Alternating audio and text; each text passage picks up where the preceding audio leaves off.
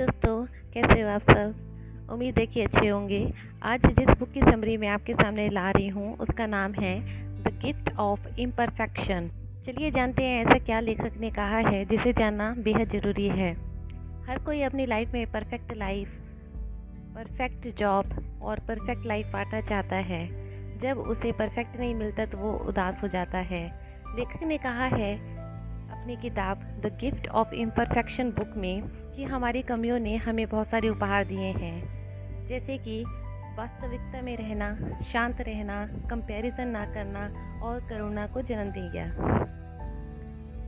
इन सभी के कारण मनुष्य अपनी लाइफ में बदलाव ला सकता है।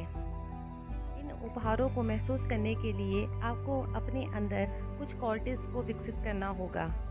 उन क्वालिटीज़ में से एक है ऑथेंटिसिटी मतलब आप जो हैं, वही दूसरों को दिखाना। हम में से कई लोग ऐसे हैं जो सोचते हैं कि हमें ऑथेंटिसिटी जन्म से उपहार के रूप में मिलती है, जबकि ऐसी बात नहीं है। इसके माध्यम से आप अपने जीवन में बदलाव ला सकते हैं। तो चलिए जानते हैं ऑथेंटिसिटी का मतलब क्या होता है। हम अपनी ज़िंदगी कैसे जीते हैं, वह हमारी चॉइस पर निर्भर होता है और इसे ही हम ऑथेंटिसिटी कहते हैं। हर एक के पास स्ट्रेंथ होती है, किसी के पास आवाज़ अच्छी है तो कोई रटने में माहिर है। आप जिस फ़ील्ड में अच्छे हैं, आप उसमें आगे जाएँ, ना कि लोगों को इम्प्रेस करने के चक्कर में रास्ता बदलें। आप भी अपनी ज़िंदगी में खुशियाँ चाहते हैं तो ऑथेंटिसिटी के महत्व को समझें। अब मन में सवाल आ रहा होगा कि इसको विकसित कैसे किया जा सकता है? इसके लिए आप जो बनना चाहते थे और बन नहीं पाए, उस पर अफसोस करना छोड़ दीजिए। आपको सीखना होगा हर पल को कैसे एंजॉय किया जाता है। इसके लिए आपको अन्य बातों का भी ध्यान रखना होगा, जैसे कि अपने आप को पहचानें और दूसरों के सामने झूठा चेहरा लाना बंद करें। अपनी ज़िंदगी में अपने प्रति दया भावना रखें। आपको सफलता और असफलता दोनों में ही खुशी मनाना आना चाहिए। तीसरा पॉइंट जो कि ऑथेंटिसिटी को डेवलप करता है, वो है कि आपको अपने से और औरों से कनेक्शन जोड़ना होगा। इससे भी आपके अंदर ऑथेंटिसिटी विकसित होगी। कई बार ऐसा होता है ना कि हम बनना तो कुछ और चाहते हैं, पर लोगों की सुनकर रास्ता बदल देते हैं। लेखक कहते हैं बी ऑथेंटिक अपनी असली छवि को ही लोगों के सामने लाएँ और जो आप चाहते हैं, वही कार्य आप करें, ना कि लोगों के कहने के मुताबिक अपना रास्ता बदलें। बताए गए पॉइंट से आपको ऑथेंटिसिटी डेवलप करने में मदद मिलेगी। पर फिर भी आपको एक बात याद रखनी है, जब भी आप मुश्किल समय में हों और बेसहारा महसूस कर रहे हों तो आपको अपने आप से थोड़ा प्यार और करना है, जिससे आप अपना गोल भी अचीव कर सकते हैं और रुकावट को भी दूर भगा सकते हैं। एना, जो कि एक अमेरिकन लेखक हैं, वह कहती हैं कि परफेक्शनिज्म के पीछे भागना छोड़ दें। परफेक्शनिज्म के पीछे जो इंसान भाग रहा है, वह सिर्फ़ भागते ही रह जाता है, क्योंकि परफेक्शन इज़ एन एल्यूशन जीवन में सबसे कठिन कार्य क्या है? कठिन कार्य अपने आप को कहने से रोकना कि हम परफेक्ट हैं। पूरी ज़िंदगी में हम सिर्फ़ लोगों को यह दिखाते रहते हैं कि हम परफेक्ट हैं। आपने आपको परफेक्ट कहना छोड़ दें, क्योंकि यह कार्य आपको आगे बढ़ने से रोक रही है। हमें जीवन में याद रखना चाहिए कि खुशियों का दरवाज़ा आपकी उन्नति से होकर ही गुजरेगा।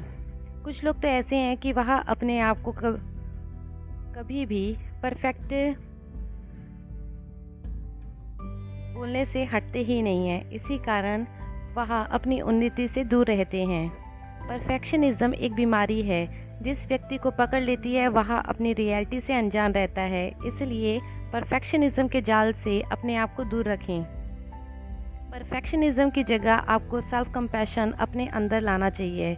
जिससे आप अपने प्रति और दयालु हो जाएँगे और समझ पाएँगे दूसरों को भी। ऐसा करने से आप अपनी कमियों को दूर भगाएँगे, जिससे आपकी ग्रोथ होना तय है। जिस दिन आप सेल्फ कंपैशन को अपने अंदर लाते हैं, उसी दौरान आप अपने जीवन में कई चेंजेस लाना शुरू कर देते हैं। हमें मालूम होना चाहिए कि हमारी कमियों ने हमें कई उपहार दिए हैं, जिसका नाम है सेल्फ कंपैशन जीवन में खुशियाँ लाने के लिए हमें सेल्फ कंपैशन करना सीखना होगा। सेल्फ कंपैशन से हम लोगों के प्रति और लगाव महसूस करेंगे, जिससे हमारा कनेक्शन भी और स्ट्रॉन्ग होगा। तीसरे अध्याय में लेखक ने हमें बताया है कि हमें अपने अंदर रेजिलियंट बिहेवियर लाना चाहिए। इसका मतलब है फ्लेक्सिबिलिटी इस क्वालिटी से आप मुश्किल दौर का सामना करना सीख जाएँगे। बहुत सारे रिसर्च में साइकोलॉजिस्ट को पता चला है कि जो लोग रिजिलियंट स्पिरिट वाले हैं, वे स्ट्रेस डिप्रेशन और ट्रामा से दूर रहते हैं। जिन लोगों के पास यह क्वालिटी नहीं है, अधिकतर वह लोग बीमारियों में फंस जाते हैं। कई बार तो ऐसा होता है कि वह सुसाइड तक करने की कोशिश करते हैं। रिजिलियंट स्पिरिट जिसके पास होता है, वह मुश्किल समय में भी सकारात्मक सोच रखते हैं। यही एक कारण है जो उनके अंदर से मज़बूत बनाता है। अगर आपने भी अपने जीवन में खुशियाँ लानी चाहते हो तो आपको रिजिलियंट स्पिरिट विकसित करना चाहिए। ये कैसे होते हैं? मन में सवाल आ रहा होगा ना कि इस टाइप के लोग कैसा सोचते हैं, क्या करते हैं? तो चलिए मैं बताती हूँ। ज़्यादातर रिजिलियंट स्पिरिट वाले लोग प्रॉब्लम को सॉल्व करने में यकीन रखते हैं। मदद लेने में शर्मिंदगी महसूस नहीं करते। वह लोगों से जुड़ा रहना पसंद करते हैं। अगर आप बताई गई बातों पर ध्यान देंगे तो आप भी अपने अंदर इस क्वालिटी को विकसित कर सकते हैं। नेक्स्ट पॉइंट है, जो लेखक हमें समझाना चाहती हैं, वह है कृतज्ञता और आनंद। अगर आप अपनी ज़िंदगी में खुश रहना चाहते हैं तो कृतज्ञता और आनंद आपके अंदर होना ही चाहिए। या दो ऐसे इमोशंस हैं, जिससे आप दूसरों के साथ कनेक्शन जोड़ सकते हैं। इन्हें अंदर विकसित करने के लिए आपको प्रयास करना होगा। कृतज्ञता एक ऐसा गुण है जिसे विकसित करने से हम इंसानों और चीज़ों के प्रति दया भावना आती है। जैसे कि पेड़ में फल लगे होते हैं, वह झुका होता है। इसका मतलब स्पष्ट है, जिस व्यक्ति के पास अनमोल गुण होते हैं, वह हमेशा नरम दिल का होता है और उसके अंदर कृतज्ञता की भावना होती है। क्या होता है? खुशियों का माहौल हर एक के नसीब में नहीं होता, पर खुश रहना काफ़ी हद तक हमारे हाथ में होता है। जॉय और हैप्पीनेस दोनों अलग चीज़ें होती हैं। आपने कई प्रसिद्ध व्यक्तियों से सुना होगा कि वह कहते हैं कि वे ग्रेटफुल और जॉय रहते हैं। इसका मतलब यह नहीं है कि वह 24 घंटा खुश रहते हैं। जो आत्मा उम्मीद और खुशियों से भरी रहती है, उसे जॉय कहते हैं। इसलिए आपको अपनी ज़िंदगी में कृतज्ञता और खुशी को जोड़ना चाहिए। अध्याय पाँच। इसमें लेखक ने कहा है कि आपको अंतर्ज्ञान विकसित करना है और विश्वास पर भरोसा रखना है। विज्ञानियों को मानना है कि जो लोग अंतर्ज्ञात को समझते हैं, वह निर्णय बहुत अच्छा लेते हैं। अंतर्ज्ञान एक तर्क प्रक्रिया नहीं है, यह एक मानसिक पहली है। इसमें मानव मस्तिष्क खुद को स्कैन करता है, उसके बाद बताई गई जानकारी के मुताबिक अनुमान लगाता है। कुछ लोग इसे गट फीलिंग के नाम से भी जानते हैं। आपका अंतर ज्ञान कई बार आपको जीवन में बताएगा कि क्या करना सही है। आपको इस पर भरोसा रखना चाहिए। इसकी मदद से आप अपने जीवन में खुशियाँ ला सकते हैं। फेथ एक ऐसी चीज़ है जिसकी मदद से आप उन लोगों पर यकीन कर सकते हैं जो अनजान भी हैं। कई बार भरोसा और विश्वास करने से हम लोगों के नज़दीक पहुँचते हैं। इसी के कारण रिश्ते और जिम्मेदारियाँ हम अच्छे से निभा पाते हैं। इस क्वालिटी को भी डेवलप ज़रूर करना चाहिए। अध्याय छः। इसमें लेखक ने रचनात्मकता पे विशेष ध्यान दिया है।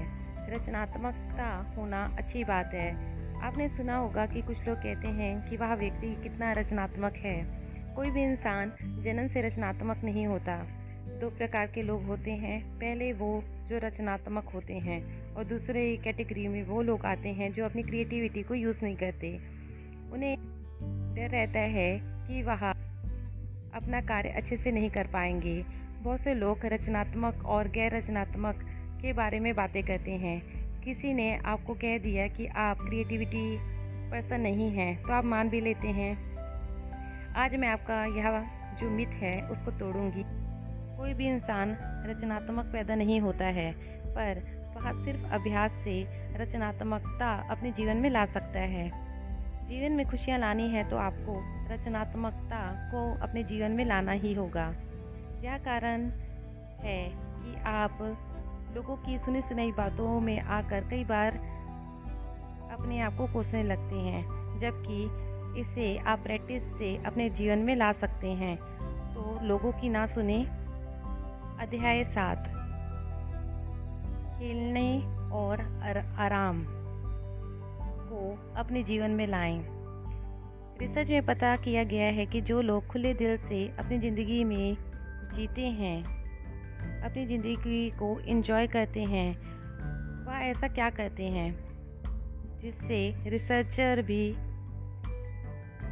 हैरान रह गए। एक रिसर्च में बताया किया गया है कि जो इंसान खुले दिल से बच्चों की तरह खेलता है, आराम करता है, उसका दिमाग अच्छे से कार्य करता है, वे अपनी ज़िंदगी में हमेशा खुश रहते हैं और शोध में पता चला है कि जो लोग खेलते और आराम करते हैं उनका मस्तिष्क अन्य लोगों के मुकाबले अच्छा कार्य करता है। इसलिए लेखक ने खेलना और आराम करने को महत्व दिया गया है। इससे आपकी रचनात्मकता भी बढ़ती है। खेल को हमेशा पर्पसलेस खेलना चाहिए। ऐसा करने से आपकी ज़िंदगी में काफ़ी परिवर्तन आएगा। कुछ लोग ऐसे हैं जो खेल और आराम को समय की बर्बादी मानते हैं, पर ऐसा नहीं है। आराम और खेल आपके जीवन का एक हिस्सा होना चाहिए, जिससे आप तंदुरुस्त भी रहेंगे। अध्याय आठ। शांति और धैर्य को अपने अंदर विकसित करें। शांति और धैर्य को अपने अंदर संतुलित करने से आपकी लाइफ में खुशियाँ आ सकती है। इसे विकसित करने के लिए आपको कुछ बातें ध्यान रखनी चाहिए। शांति आपके ब्रेन के इमोशंस को कंट्रोल करता है। जो लोग काम होते हैं, वह मुश्किल समय में भी नियंत्रण नहीं खोते। कोई भी परिस्थिति में उन्हें अपने माइंड को रिलैक्स रखना आता है। रिसर्च के अनुसार, जो लोग मुश्किल समय में भी हार नहीं मानते हैं और अपने कार्य में एकाग्रता रखते हैं, इसी कारण से वह सक्सेसफुल व्यक्ति बन जाते हैं। जितना ज़्यादा आप इस क्वालिटी का उपयोग करेंगे, उतना आप बेहतर बनते जाएँगे। आपकी पर्सनैलिटी में पेशेंस होना काफ़ी ज़रूरी है। यही कारण है कि जिन लोगों के पास यह क्वालिटी है, वह जो चाहते हैं, उसे पा लेते हैं। जिन लोगों के पास यह क्वालिटी होती है, वह हृदय से खुश रहते हैं। उन्होंने अपने माइंड को रिलैक्स रखना सीखा है। जिसके कारण वह बुरे से बुरे हालातों से लड़ लेते हैं। इन्हें पता है कि कोई भी हालात से लड़ने के लिए समय लग सकता है।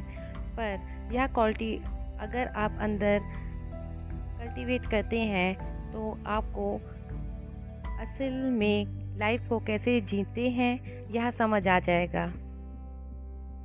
अध्याय नौ, मीनिंगफुल वर्क। हम कैसे सोचते हैं कैसे हम समझते हैं और कैसे हम कार्य करते हैं, इन सब का कनेक्शन होता है। बहुत महत्वपूर्ण है कि जो हमारी चॉइस है, वह बेस्ट हो। खुशियों के रास्ते पहुँचने के लिए बेहद महत्वपूर्ण है मीनिंगफुल वर्क अपने लिए ढूंढना। यह कार्य आप ही को करना है, क्योंकि कोई नहीं बता सकता कि आपके लिए मीनिंगफुल वर्क कौन सा है। केवल दो पॉइंट समझने के बाद आप इजीली अपने आप ही निर्णय ले सकते हैं। पहला सेल्फ डाउट हम सब जानते हैं कि दुनिया में ताने मारने वाले की कमी नहीं है। आप कोई भी कार्य शुरू करेंगे तो ऐसे कई लोग आपको रास्ते में मिलेंगे जो नकारात्मक सोच रखते हैं। उस समय आपको अपने अंदर सेल्फ डाउट नहीं लाना है। समय आपको एक ही कार्य करना है। अपने आप से सवाल कीजिए कि सामने वाला व्यक्ति ऐसा क्यों कह रहा है। अगर उसकी बात में दम है जो आपको उन्नति की ओर ले जा सकता है तो ज़रूर ध्यान दीजिए, अन्यथा बहरे बन जाएँ। नेक्स्ट पॉइंट है be honest to your self meaningful work करते समय आपको ईमानदार रहना चाहिए। आपको अपने साथ कभी झूठ नहीं बोलना है। पूछे अपने आप से कि कौन सा कार्य आप कर रहे हैं। आप यह कार्य क्यों कर रहे हैं? इस कार्य से अगर आपका नुकसान है तो अभी ही उस कार्य को छोड़ दें। अन्यथा अपने कार्य में लगे रहें। ऐसे सवाल पूछने से आप यह नहीं सोच पाएँगे कि दूसरा व्यक्ति आपके बारे में क्या सोचता है। और आपसे क्या एक्सपेक्टेशन रखता है? क्योंकि अगर आप सही कार्य कर रहे हैं तो आपको टेंशन लेने की कोई ज़रूरत नहीं है। खुद से कुछ सवाल करें, ऐसे करने से आप खुद की नज़रों में तो बेहतर बनते ही हैं। साथ ही साथ लोगों की नज़रों में भी एक ईमानदार व्यक्ति बनते हैं। आपको खुद से ही महसूस होने लग जाएगा कि आप जीवित हैं। कार्य खोजने के बाद आपको समझ आ जाएगा कि यह कार्य आपके लिए मीनिंगफुल वर्क है। अध्याय दस। Cultivating laughter song and dance लेखक ने कहा है कि ऐसे नाचो कि आपको कोई नहीं देख रहा है। ऐसे ही गाना गुनगुनाओ कि जैसे आपका गाना कोई नहीं सुन रहा है। ऐसे ज़िंदगी जियो कि जैसे आप स्वर्ग में जी रहे हो। मेडिकल रिसर्च क्या कहती है इस पर हम नज़र डालते हैं। जो लोग लाफ्टर सॉन्ग और डांस को इग्नोर करते हैं, उनके दिमाग में बुरा असर होता है, जिसके कारण वह बुरा महसूस करते हैं और डिप्रेशन स्ट्रेस वगैरह में चले जाते हैं। अगर आप मेंटल इलनेस का शिकार नहीं होना चाहते तो अपनी लाइफ में लाफ्टर सॉन्ग और डांस को जोड़ें। साइकोलॉजिकल रिसर्च के दौरान पता चला है कि लाफ्टर सॉन्ग और डांस इन सब का कनेक्शन हमारे ब्रेन से जुड़ा होता है। इसी के कारण ब्रेन नर्व शांत रहती है।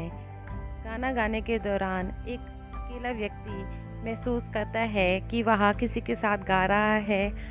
अगर आप अपनी ज़िंदगी में शांति, खुशियाँ लाना चाहते हैं तो लाफ्टर सॉन्ग और डांस की मदद लें। ऐसा करने से आपकी ज़िंदगी में खुशियाँ आ जाएँगी। आपको इस किताब में बताई गई महत्वपूर्ण बातें मैं फिर से संक्षिप्त में बता रही हूँ, जिससे आप द गिफ्ट ऑफ़ इम्परफेक्शन का बेनिफिट ले सकेंगे। या केवल आपकी ज़िम्मेदारी है अपने आप को खुश रखना और ईमानदार रहना।